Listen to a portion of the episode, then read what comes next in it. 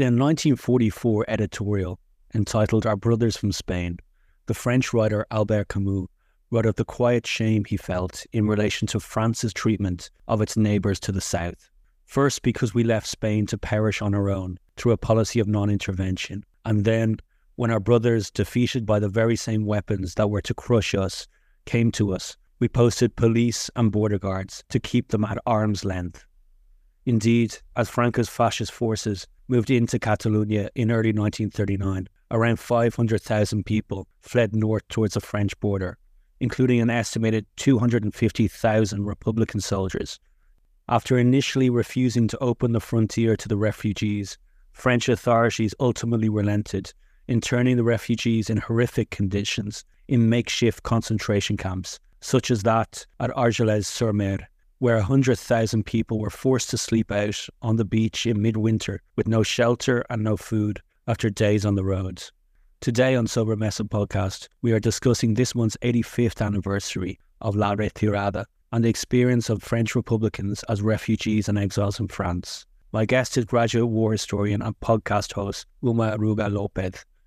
As always, if you've been enjoying our shows and are a regular listener, we would ask you to make a sh- small contribution to our Buy Me a Coffee account. You'll find the link in the episode description. In any case, enjoy the interview.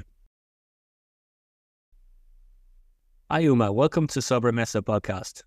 Hi, thank you so much for having me. No, it's it's it's a good time to talk. I think. No, we're it's hmm. just we've just come past, I guess, the the 85th anniversary of of, of the fall of the fall of Barcelona to the Francoist forces and Mhm. ret- the retreat, La, La Retirada the, of over 500, or I guess the, the exact figure is debated, but it's between 450 to maybe 500,000 people. I mean, we're talking maybe 15% of the population of- that time of Catalonia fled the country as the Francoist forces took took Catalonia. You wrote your master's thesis on this topic, above all on the French government, the Popular Front, the uh, French government at the time, their response to this um, to this huge influx, this unprecedented influx of, of refugees. And one of the things you say, I think, in your introduction to your thesis is that this is maybe a topic, you know, which which doesn't figure that highly in the sort of collective memory internationally of the Spanish Civil War. That this huge movement of people and their reception then in France. Why why do you think maybe this this episode has been hasn't received the attention it's deserved? Maybe un, until recently. I think it's probably changed in the last maybe 15, 20 years, but you know, I guess compared to maybe more famous episodes around the Spanish Civil War, this this hasn't quite figured that much outside of France or even sometimes in Spain. Yeah, so I think, well, in general, it feels like the Spanish Civil War, it's just kind of a topic that is not even really talked about that much, even in historical, like academic circles. You know, I wrote my bachelor's thesis and my master's thesis on topics related to the Spanish Civil War, and both times my tutors had no idea about what I was talking about Oh wow. right? And they and they were professors at like big universities, right? So in general, it's just a bit now. I guess with the international brigades, I think it's a topic that internationally, obviously, is more known about. And honestly, I think it's a mixture of the fact that it was it was just almost right. Well, a few months before the start of the of World War II, Yeah. right? Yeah. So it was it's it's basically like, oh, we have bigger fish to fry, like more interesting things to talk about. This happened, yeah, they lost. You know, Yeah. it is what it is, Yeah. right? So and also because France afterwards, there was no they didn't try to to talk about this. They didn't show what happened. They, there was no historiography on the topic until as you said like 20 30 40 years ago and so way after it happened at least 50 years after it happened it, it was just not really known because the people that were part of La Retirada or the people that had stayed in Spain were also under Franco, Yeah. right? So history under Franco was whatever Franco said. So obviously these people were not important to the history of Spain as Franco was writing it Yeah. again. No, it's true. I mean, I, I think the other thing you mentioned is the official account of French resistance to the Nazis, to fascism. No, that maybe, again, I think the last 20 years, and we can talk about this because I think there's been a certain redressing of this both in Spain, in France, um, in the last 20 years. But I think when we think of a figure like de Gaulle, who, after the liberation of Paris, the French Free Forces were led into Paris by La, La Nueve, you know, the, the, the Spanish, yeah. you know, Span- ex-Spanish Republican soldiers who who had you know gone into exile. You know, some of these people were we'll, we'll talk about later, but like you know they they were in Arg- Argelès sur Mer, no, the the huge concentration camp. I mean, we'll talk about that, but you know, we're talking. I mean, one of the worst concentration camps, hundred thousand people on this beach. But mm-hmm. you know, these these people were treated terribly on in these camps.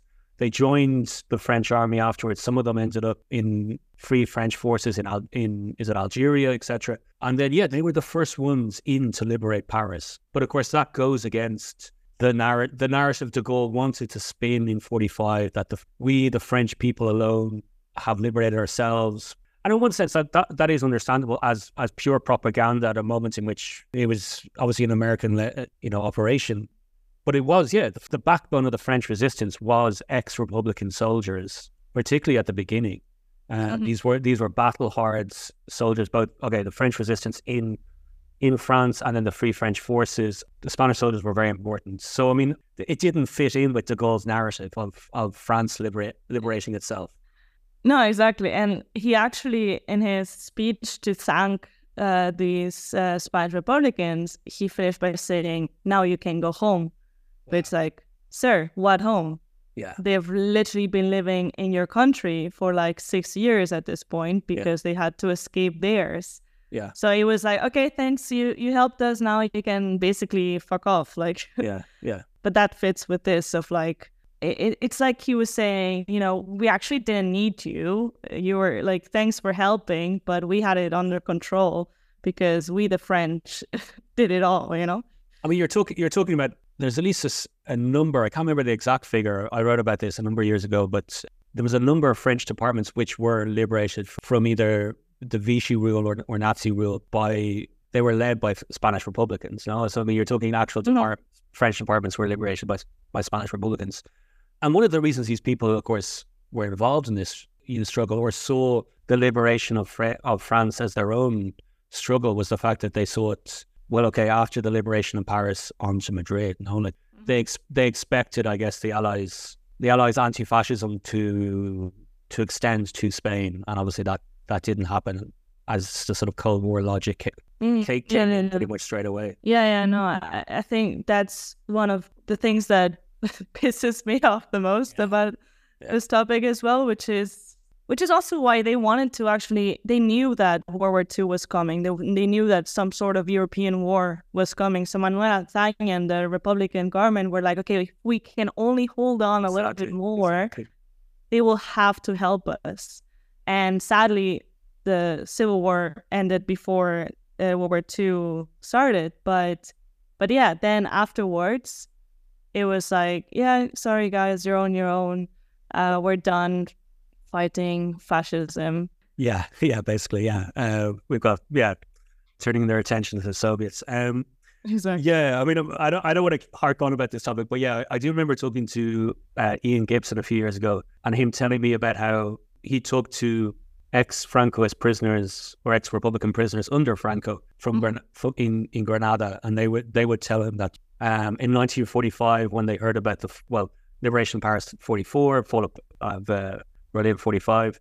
You know, they, they, they, they greeted this news as like, you know, this was such a hopeful thing. You know, this was basically the harbinger of their own liberation that was going to come. And yeah, I guess that sense of, yeah, that the people who've been fighting fascism for so long were just left. Um, yeah, it's, it is, it is terrible. I mean, going back to the actual, our actual topic, you know, um, can you talk a little bit about, it must have been January, January 1939, December 38, January 39, the weeks leading up to the fall of Barcelona, and then afterwards, this huge wave of, of human migration as people fl- fled um, the Francoist forces. I mean, what was what were the conditions like in in Catalonia? What was the mood? I mean, this was after three years of of, of civil war, hunger, bombing by by you know above all by Mussolini's forces from hmm Balearic Islands, etc. Like what what what was?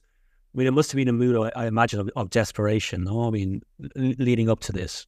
Oh yeah, hundred percent. I mean, they had just basically lost the battle at the Ebro, which was the literally the last defensive battle that the Republic launched. So yeah, I must imagine everyone must have been very, very frightened. Obviously, they knew what was going on in the territories that Franco had already conquered, especially in the south of Spain, uh, which had been pretty pretty good stronghold for the left. But when they fell, there was massacres everywhere. There was yeah, basically no no mercy for Republicans in general. Which when we talk about you know the Reds as as they as they uh, call them, which means from literally someone who has never voted in their life to like you know a hardcore communist or anarchist or whatever. Yeah, I mean, you're talking you're talking liberal professionals until yeah, the anarchists. I guess you know, yeah, Exactly, like literally someone who maybe taught the poor people in their town to read, you know, the, to yeah, to someone from the Communist Party. Yeah, so I imagine the mood must have been just, uh, as I said, of desperation, basically. Especially, I mean, imagine that made half a million people, or almost half a million people, just leave their houses and run and try cross the the frontier with like the Pyrenees, basically, which Yeah. always is not an easy thing. exactly. I mean, you can hear. I mean, I was before before we talked. I was listening to some some videos of uh, you know there was a lot of reports. I guess from the 80th anniversary five years ago, and the last survivors, some of the people who were maybe in their who were just children at the time. You know, they're now or they were five years ago in their sort of late 80s, early 90s, and that thing, yeah, they are like crossing the Pyrenees on foot. Um, I Mhm. mean, in your thesis, you, you deal a lot about the, the French, I guess, the French government po- uh, reaction and policy around this. I mean, their their initial reaction seemed to be to to try and close the border, no, like to you know, No, so it was it was actually already closed by that Oh, time. it? Okay. So yeah, yeah. So we, we do have to bear in mind that the war had been going on for three years, right? So they were not the actual first refugees that came from Spain. So when the war had just started, fifteen thousand people crossed to France. Most of them actually were Catholics or rich people that Yeah. you know were scared of the initial violence against them, and many of them returned when they saw that the situation was favorable to them. But then by October 37, so a year and a few months after the start of the war, 300,000 Spaniards were in France already, Mm. right? So Yeah. there were already 300,000 refugees. So France was already done with them by that time, uh, only a year after the start of the war. They closed the border officially in June of 38. okay, So they were like, okay, this is over, you guys. Like we're already full. They had they had spent a lot of money housing some of those people. Like I think mm, 37, 55 million francs were allocated to some of these refugees. Um, so before they crossed the border, they said, okay, uh, you can only come if you can afford to live here. Like we cannot, you know, pay for you. We cannot give you anything. But then I guess more people kept uh, crossing uh, and they closed the border. So when with the fall of Barcelona, it was it was closed. It had been closed for you know half a year. At this point, a bit over, but they saw that so many people were coming. I mean, half a million people. Imagine. Uh, so they had to reopen the border two days after the fall of Barcelona, which was the twen- uh, they reopened the border on the twentieth of January, but only to non-combatants. So Okay. basically, children, women, elderly. and so they yeah they reopened the border to the non-combatants. I mean, obviously the Republican Army is also fighting a rearguard action, trying to allow these um, trying to allow civilians enough time to Mhm. get to the border. But you do have I don't know I don't know the, the exact numbers of the soldiers, but you know you you're talking tens of thousands probably of, of Republican soldiers also wanting to cross. I mean, I, I imagine at, at one point to stop a massacre, the French authorities had to let these people through as well. So it is. So the sources are a bit weird when it comes to that. So some of them, including uh, official sources from the French government at the time, say that uh, it was actually way more soldiers than civilians, right? Because if you were obviously a soldier for the Republic, you were done, you were dead. Yeah. Even if you weren't killed in combat, you were gonna be uh, executed afterwards. So some sources even say like 80% of those people were actually soldiers. Okay. Right. So we don't actually have that many civilians go um, try cross, but I mean, still a hundred thousand people is still a lot of people. Yeah. Um, many soldiers also just brought their families with them, so that's why also they counted. And like Albert Sarraut, who was the Minister of Interior, I think at the time, he said that you know we will let the women and children come, we will let the elderly, we will let the um, injured, but the valid ones, so the fit to fight, we will leave like we don't want them. Okay. Right. Wow. However, because there were so many, and obviously they were scared, they were angry, they were actually they had weapons with them as well. Some of them. Yeah. The the government got so scared that they will they would actually try to invade France Yeah. uh, by force. That they did actually open the border for them on the fifth of February, so a couple Okay. weeks, mm, a week or so after, basically. And what like the the border was sealed like by the, the Francoists reached the border. The border was sealed. Was it the twelfth of February or around just before mid mid February? And then I guess the next question is, yeah, what do the French authorities do? Because yeah, suddenly they you have in a, you know you're talking what in a matter of weeks, five hundred thousand people, uh, you know, arriving on French territory. One of the one of the one of the questions you set yourself in, in your thesis is: Was there an alternative to these people ending up in such dark conditions in concentration camps? Can you first talk about what were the conditions? Because they, you know, Mhm. yeah. Secondly, were were were there alternatives? Yeah. So, I mean, the conditions were just Yeah. the, the, the worst conditions that can that you can imagine. So the first uh, camp that was open was Argelès-sur-Mer, which quite literally was a beach. They just arrived. They just put them, as you said, like a hundred thousand people. But at first, it was just um, 104 refugees were literally just forced to dig holes and start building some sort of infrastructure uh, on that beach. And it was literally just a beach with bar- barbed wire around it. And and bear in mind, it's February. Um, it's you know, It's it's winter. not a nice. It's winter. It's it's very cold by the sea, very windy. The conditions were absolutely horrible, and I assume that you know if you're fleeing your home while the tanks are literally you know driving down uh, La Diagonal, which is the main street in Barcelona, and you're not thinking of like packing many things, right? Or like clothes even. So yeah, so 104 refugees were literally forced to try build some kind of infrastructure there, but there was nothing. There was no uh, toilet, no running water, no barracks at first. Like there's pictures of Robert Capa that are, I guess, the most seen or important ones from that time, which is people sleeping in holes Yeah. in the sand, you know, um, in Argelès-sur-Mer. And there's descriptions of, I guess, yeah, people. I get they will cover themselves in sand to try and remain warm at night, and then pretty much every night, you know, so, some people just wouldn't wake up the next day. You know, people were dying on, um, on the beaches. Yeah, I mean hypothermia. Uh, I assume these people also hadn't really eaten anything since they left. Obviously, there was no food. Um, some testimonies, some survivors say that if there was bread, they would get some bread and some dried cod, Mm. but that was it.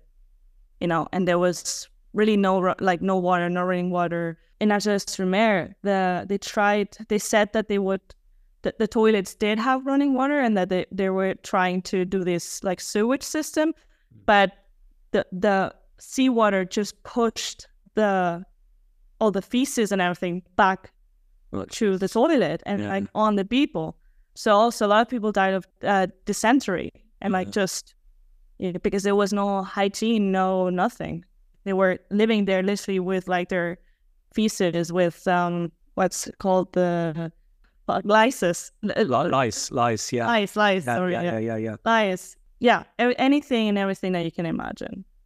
Uh, yeah, I mean, I remember, I remember reading testimony of you know people sort of saying even though even the drinking water they were given was very dirty. I mean, it was it would taste of soap, etc. And the people, some people were there for up to a year in this camp. No, I mean maybe longer even. Oh yeah, yeah, yeah. I mean, they were running because when the, I mean, it's not funny. I, I I don't know why I laugh, but when the Nazis uh, arrived, they saw these camps and they were like, "Great, perfect, thank you," and they actually reused them. Yeah. So whoever was already there just stayed there, obviously under the Nazis, and then actually many people who had finally been able to escape the camps because they found a job or whatever because they were communists, you know, quote unquote, they were actually sent back um, when the Nazis came. So yeah, it was literally there was a fluctuation of like people coming in and going, and some stayed until forty five or forty four. Um, so yeah, yeah, yeah. Wow. And what was yeah, what was the way out? I guess was it at least men of fighting age were given the option of either joining the French Foreign Legion or maybe was it working in sort of labor battalions for the war effort? Yeah, was that sort of Yeah, so uh, we do also have to bear in mind that these camps were mostly made for these fit to fight men, right? Okay. So obviously, some women and children and elderly uh, were there and had to spend a lot of time there, but it was mostly for the men, right? Mm. So there were eight camps in general, and it's the worst one apparently was Le Vernet that d'Ariège because it was a discipli- disciplinary camp. So if it was bad in like Argelès-sur-Mer, I don't even want to imagine Yeah. what was going on there, right? So the way out was yes. So in April April 1939, right? So before the start of World War II, there was a decree uh, passed by the Daladier government okay? and it says it stated that any foreigner, any male foreigner, uh, between the ages of 18 and 40 might get admitted to work or serve during peacetime in any of the corps of the French army and drafted in case of um, war. So it's like they were being forced to be like French citizens, like doing what the French citizens have to do, right? So they could join the French Foreign Legion, right? The Régiment de Marche des Volontaires Étrangers, which is like the, uh, it's basically like the French Foreign Legion in a way, literally. And or lend their labor to the Compagnies des Travailleurs Étrangers, so CTE, which is what most of them did, right? Okay. Which is you would, you know, you would join this CTE and just be sent somewhere that needed uh, some construction work done that was related to something military, right? So that was their way out. I mean, what was the reaction? Because I think you do talk about this in your thesis as well. No, that I mean, the reaction from the public opinion in France, because yeah, you have half a million arriving. Obviously, one of the issues why I guess the previous uh, Blum-led government in, in France, the the initial more sort of left wing uh, Frente Popular in, in, in France, didn't didn't really support the the Spanish Republic was this campaign by the right wing press, you know, and a desire, I guess, to avoid to fo- to follow Britain's lead, etc. But you have, I guess, yeah, as you're saying, you have these people arriving. A lot of them have fought for the Republican Army, or communists, or you know, anarchists, or the exact people, I guess, yeah, that are considered sort of like dangerous Reds, etc. I mean, what what was the reaction of public opinion on the, the French government? Yeah. So the French government and society, it, it, there was like this evolution, right? So going back all the way to the 1920s, for example, every immigrant, every refugee was welcome, right? Because they were actually needed to rebuild the France, the country, right? Uh, it was mainly with the crash of 1929 that these uh, this welcome, like laissez-faire attitude is changed, and it's like, oh, know, jobs for the French and not for the immigrants or refugees. Because at that point, there was not really like a clear distinction between what policy was for immigrants and what policy was for refugees. But what's interesting, for example, in 1938, so when we already have uh, 300,000 uh, Sp- uh, Spanish refugees in, in France, they actually passed, uh, I think it was Daladier again, yeah, Daladier, uh, passed a decree law that had like 14 articles. And this, uh, in the article two says that, you know, it is punishable by law or like fine to enter the country by irregular man in an irregular manner mm-hmm. and without your documents. He, Daladier, and his government were like, no, no, but this is for you know illegal immigrants. This is for people that we do not want here. It has nothing to do with refugees. However, it's basically not like if you're a refugee, you're going to cross the Pyrenees in an irregular manner. Exactly without your documents because that's the last thing you're not going to send a letter to the french consul in barcelona like hey sorry can i you know apply for asylum now when franco is knocking at my door you know so it actually like it's crazy because that article it, it's true like they, they they were targeting these refugees but they had like plausible de- deniability you know like mm. no no but we never say the word refugee and then you know, here come the British who were like, oh, France is doing a marvelous job at welcoming the refugees and and housing them and whatever. But then they were passing this policy which obviously gives the gendarmes at the frontier post all the power over these people because they said, oh, no, no, if you're a refugee, you can just ask the authorities at the border to let you in. But obviously, these people can just say, no, fuck off. We don't want you in, in our country. You know, so it, the government was already quite anti-refugee, anti-Spanish refugee. Um, actually, the sorry. Oh no, sorry. I was going to say. I, I imagine the other big group that it was arriving in the 30s were were Jewish refugees from yeah yeah you know not uh, either Nazi Germany or area you know sort of other areas that the Nazis then rolled into or yeah, yeah, and they definitely faced massive amounts like xenophobia, xenophobia, anti-Semitism. Like they were also not safe from this anti-immigration feeling that was starting to become more popular in the 30s uh, because of the crash and because I mean it's it's like history repeats itself, right? Like when when a country is doing well, everyone's welcome yeah. and we love each other, da, da, da, da. But when it's not doing well, it's like close the borders, like you know this country's full and like whatever right so yes jewish refugees also had to deal with all these um, problems and obviously all of these policies as well but yeah regarding the spanish refugees i mean the Dal- like Daladier, Daladier government uh, he he basically like france uh, accepted or recognized even franco as a head of state before the war was over right so they were already in cahoots with Franco. They were already were like, yes, great. It looks like he's gonna win, so you know we're okay with you. And the fact that they were letting in Spanish refugees, especially after La Retirada, angered Franco quite a lot, obviously, because he thought that, you know, oh, you're giving asylum to these Reds and these communists and traitors and whatever. And they made a pact that France would give Franco, so that year the government would give Franco the gold that the Spanish Republic had, because the Spanish Republic had been in exile in France, right? Like the government, in exchange of taking these refugees back. So they wanted to send these refugees back. So they were trying to do a deal, basically. Yeah, that's. Yeah, to be like, hey, just, you know, we give you gold and you accept these people back.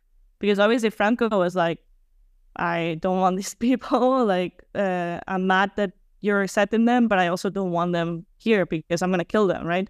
But yeah, Daladier was like, "Well, give me gold, and you accept these people, please." So definitely not very pro pro Spanish refugees. Um, Obviously, some were. I mean, some were. I guess some high profile figures would were sent back when when the Nazi, you know, under Vichy, etc. No, I mean, most famously Companys, the yeah. Uh, the Catalan um, president. Um, yeah. was was sent back. The SS or the Gestapo sent him back. He was tortured in I think for a month in Puerta del Sol in what what is now the Mhm. building of the of the presidency of the Community of Madrid. No, Ayuso Ayuso's office in the basement. Yikes. Like like that like I mean it's that building that I mean that's that's a fast another story but that, that building it's the from the balconies where the the Spanish Republic was was proclaimed and then it was up Mhm. as the interior ministry and then it was turned into uh, the the headquarters of um, the political police and you know uh, I don't know how many thousands of people were tortured in that building over however many number of years but yeah one of them was uh, uh, who was then sent back to Barcelona and tried and obviously executed um, in the Montjuic Castle. Yeah. Exactly. Yeah, yeah, yeah. In the in in the moat, no, like you can see where where where he was executed. What like for for these people? I mean, when you listen to the testimonies, a lot of times it is they felt they did they never afterwards they never really belonged to either country or you know um they were never quite French, even though they made huge sacrifices for France. But then, if you live in exile for so long, you're not really s- Spanish or you don't feel part of. Is that fair to say? Oh yeah, hundred percent. I mean, you're that's the thing. You, you've given so much to this country, which treated you so badly from the start, right? Like literally put you in a concentration camp. Uh, then you almost gave your life, and then the goal was just like, just go back home now. And you're like, well, I don't have a home. And if they say it in France, yeah, I guess that feeling never goes away, right? Like I did all of this for my country, and I'm not being you know, all these people, like I assume every year there's some big party for the French resistance, but Yeah. I'm not included in it, even though I was in it. Right. And then obviously Franco was in power in Spain for, yeah, 40 years. So obviously that's not your country anymore. That's not a country that you know and loved. And, and especially with all the repression afterwards and the post war era, and even you know, he was literally dying and he was signing death, um, so like death, Or- or- death yeah, yeah, death Yeah. sentences. Exactly. Yeah, yeah, yeah, yeah. like yeah and again also many many of these people men women they left when they were very young. Yeah.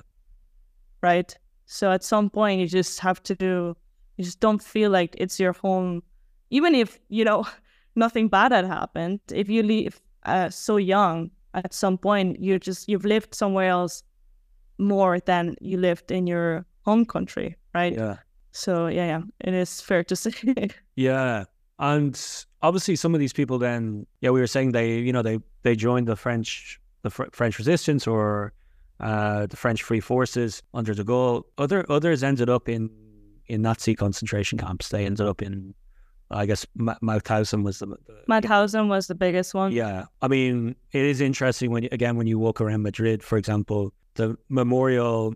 It's I think it's a, it's been it's a recent um, initiative, but the memorial cobblestones now. You know, you see Ah, yeah. obviously you go to you go to Germany or you know these uh, Austria, the, the Netherlands. The names are of, of of Jewish victims, but in Spain they're they're Republicans, they're communists, they're anarchists. I guess some of these people did end up in in Nazi concentration camps. You know, I mean, this was Argelès sur Mer was a might have been their first their first stop, but afterwards they they ended up in the in the hell of Ma- Mauthausen.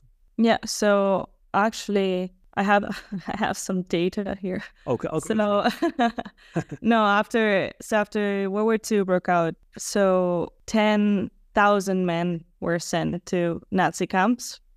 Uh, ten thousand Spanish. Spanish. Yeah. Okay. Spanish, yeah, Spanish men. Sorry, seven thousand of those were in Mauthausen. Okay. That's why in this, well, I mean, I've always been taught basically that Mauthausen was the camp for the Spaniards. Yeah. Right. And there's this amazing pic- photo from the liberation of the camp. Yeah. Yeah. And there's like a Spanish banner Uh, yeah. It's incredible. Yeah. saying, Welcome to the American, you know, Exactly, uh, yeah. soldiers. Yeah. Yeah. So yeah, seven thousand of those ten thousand were sent to Mauthausen specifically, and sadly, four thousand seven hundred of those died in Mauthausen. So more than fifty percent of the people that were the Inclu- including the ex prime or the ex yeah the ex prime minister of Spain, Largo Caballero, no? like the the first yeah. the first trade unionist prime minister of Spain, first working class trade trade unionist prime minister of Spain, socialist. He, t- mm-hmm. I think he survived maybe two years after. He did survive, but he, he died maybe a couple of years afterwards. Yeah. Yeah, yeah. I mean, obviously, all these men, even if they survived, uh, the health problems that you get from because it was it was not a death camp; it was a forced labor camp. Yes. So they were being worked to death, and I don't have a number specifically. This is also a very interesting topic but there were also Spanish women sent there to be sex workers at Mauthausen. Okay. So that is see like you know if if this is a niche topic that is even uh, more niche but but yeah so it was straight up literally the the spanish camp and they had their red triangles or whatever on their um...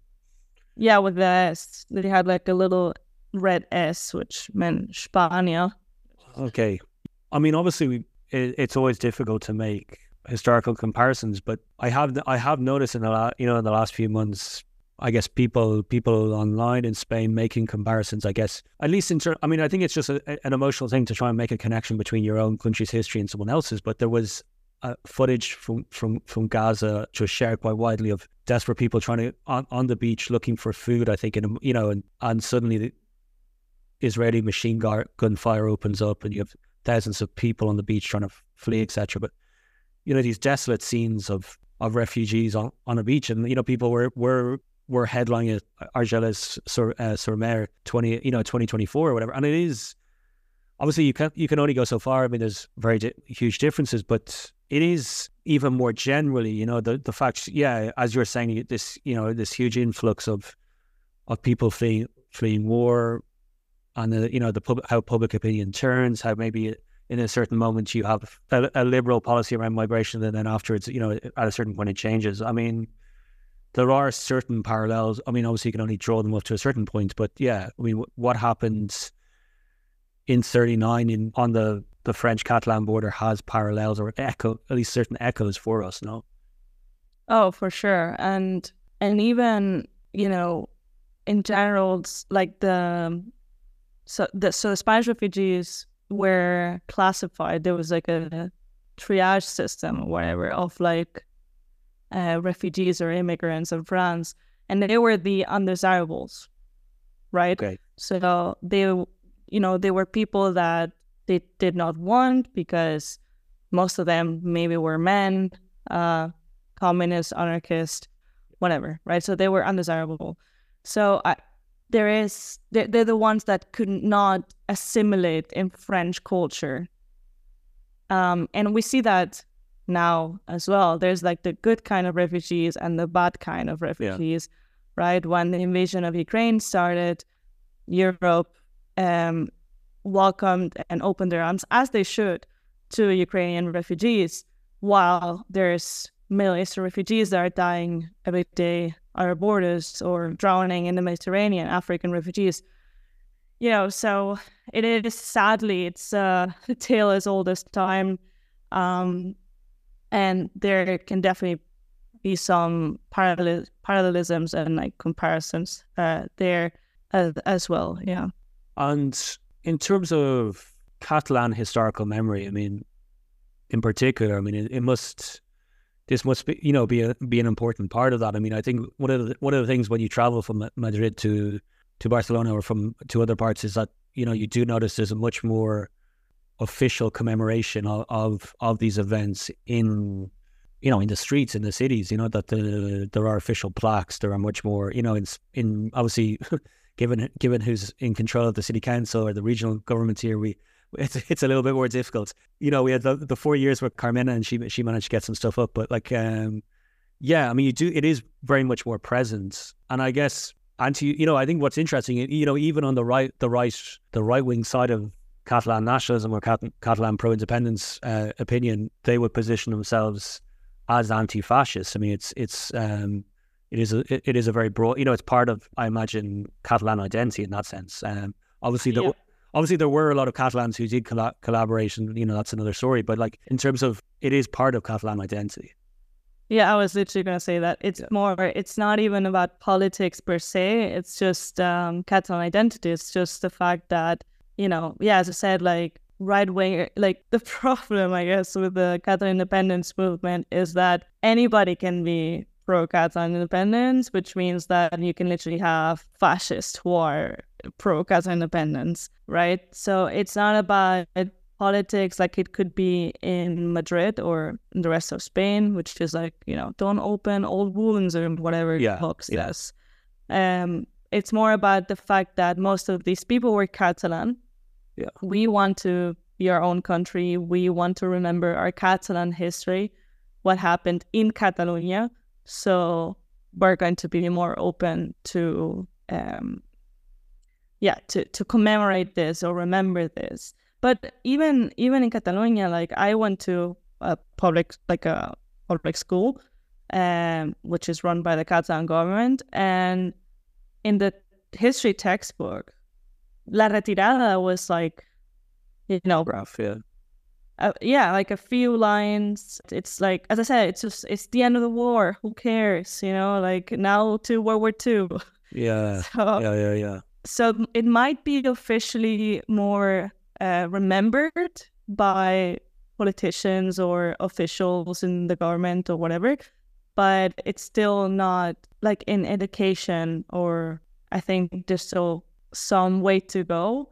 There are obviously teachers. I know like many of my friends are now teachers and obviously they try to Okay. teach these things and but it it it depend like depends on the teacher, I guess. Depends on what they think is important. And I guess my teacher at the time didn't think uh, La Retirada was important, you know? Yeah, yeah, yeah. And for example, I mean, I, sorry, I've just thought about this now, really. But obviously, you're talking about people that are crossing, obviously, an international border, but it's they're crossing into French Catalonia. No, I mean, there's it was. Did that? Did North that of make- Catalonia. Exactly. Yeah. Exactly. Yeah. You know, it's uh, you know, yeah. Did that make a difference? I mean, was there? I mean, I imagine some people must have had family or like, or even just connections. You know, you, Uh, Yeah. Yeah, it, it definitely could be. The thing is, though, that not everybody in La Retirada was Catalan, right? No, they came course, from yeah. Catalonia. yeah, yeah, but like there were so many international brigadiers. Um, there was one specific camp that was open just for international brigadiers, which was the Oh, wow. Gurs. Yes, camp. Okay, that's very interesting. Yeah, good. Yeah, yeah, yeah. So And where would Wow. would they have been like what German Jews or like where would they have come like you know in terms of because obviously the international brigades were withdrawn when that was like late thirty eight. Uh, yes, in Yeah. September 38. Yeah, so it was, yeah, mostly people that for different reasons could not go back to their country, as you said, for example, German Jews or Austrian Jews, um, even some Americans that had been blacklisted wow, from really? America for being communists, or like at that time, it was already just, you know, a bit uh, dodgy to be a communist. yeah, yeah, Um, but yeah, they were also. I don't know if they actually were internet in Gurs, but you know, they were international brigadiers from literally all over the world. They were brigadiers from China. yeah, You know, so Yeah, I wouldn't be surprised if some poor Chinese brigadier had to be interned in Gurs because you just. How are you going to travel back Yeah, to China? yeah, You know, in that in that time. yeah, yeah, yeah. Um, but yeah, I, I think there were also some British, but yeah, it was it was it was a mix, but mostly what you said, like people that couldn't stateless people or exactly. and has I mean has there been much now published in the last few years on this? Is this uh, like a growing a growing topic now? Yeah, I think I mean yeah, so so.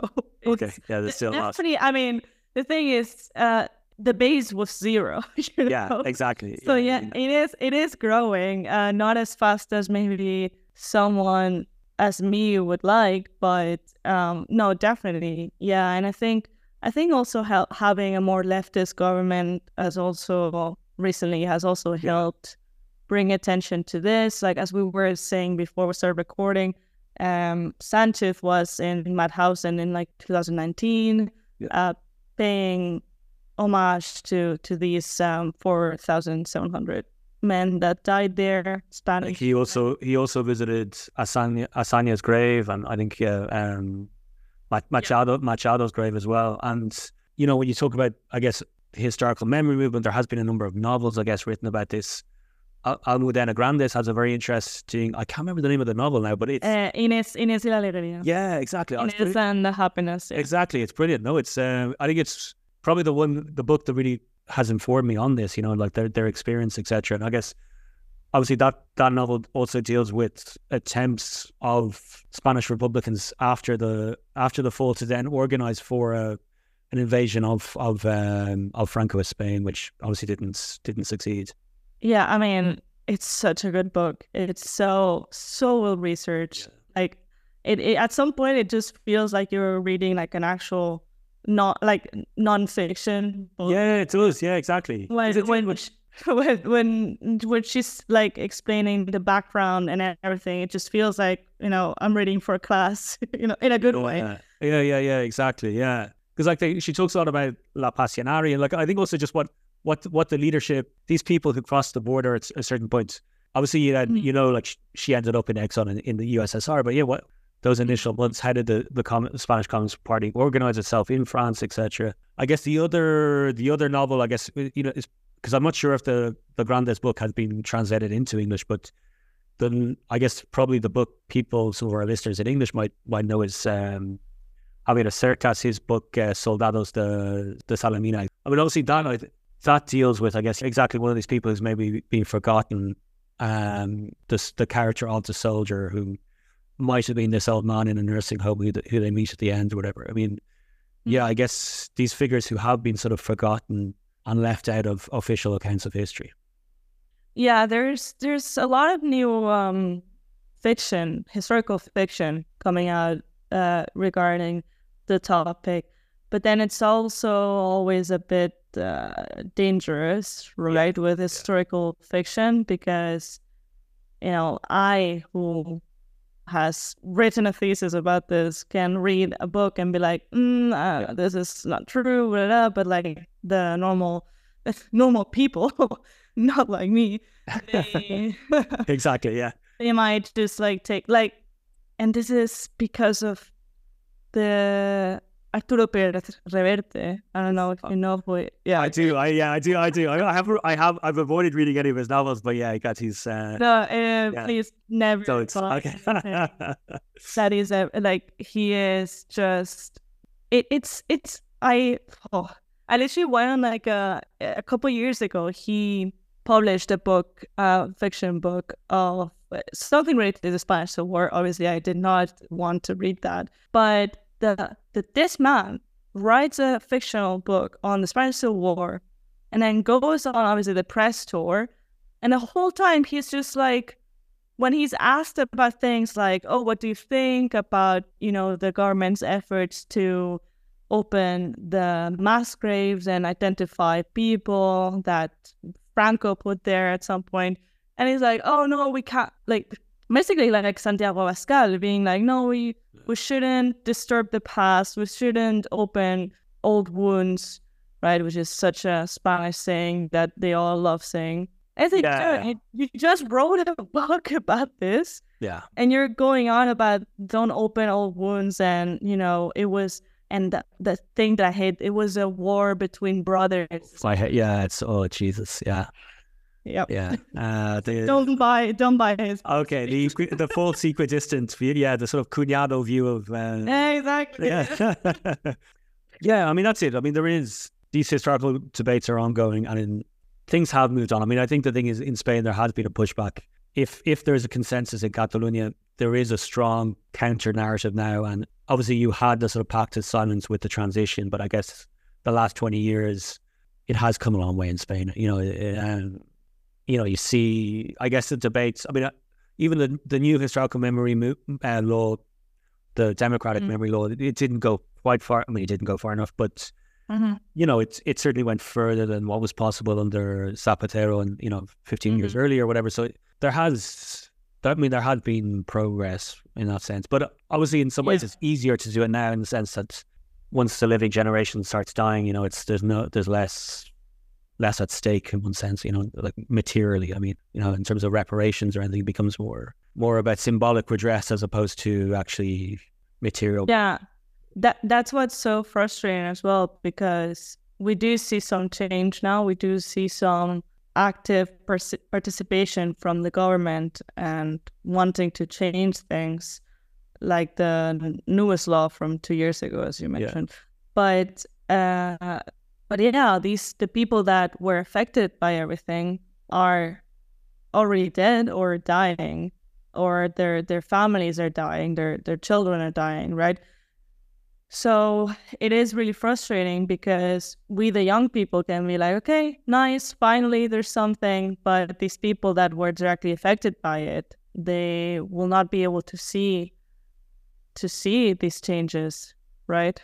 Exactly. Yeah, and that's it, isn't it? Um, I think what you were saying at the beginning about, I think how people maybe wanted to move on, or like you know, in the sense of there was bigger things with, you know, it, it is what it was. Mm-hmm. No, I mean, it sort of reminds me of that that great Camus, uh, Albert Camus um, quote about Spain. No, that you know, in Spain, my generation learned that you can be right, you can have reason on your side, you can be right and still be defeated. No, that mm-hmm.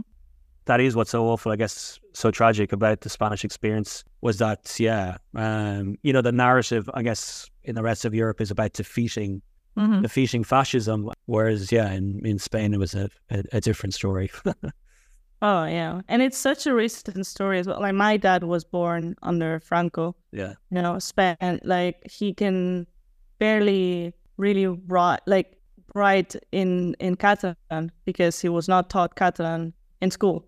So he obviously speaks it because they spoke it at home. When when he writes, he makes a lot of uh, mistakes because he writes it as he speaks it yeah. which is not how how it's written. Okay that's interesting. Right. Yeah. or a friend a friend of my dad's was actually born in one of these french camps. Wow. You know like these people are remembered and are some of them are still alive. And it's it's sadly many of them are dead or dying but it's still very very recent history. And the fact that it's not remembered as it should or, taught as it should is just so so frustrating. No no definitely. Yes. No i agree. Well look i think that this has been a, a really interesting discussion um thanks thanks a lot for for joining me uma. Thanks for having me. I loved i loved finally talking about this yeah it was it was good actually. It was really interesting. Yeah exactly. That's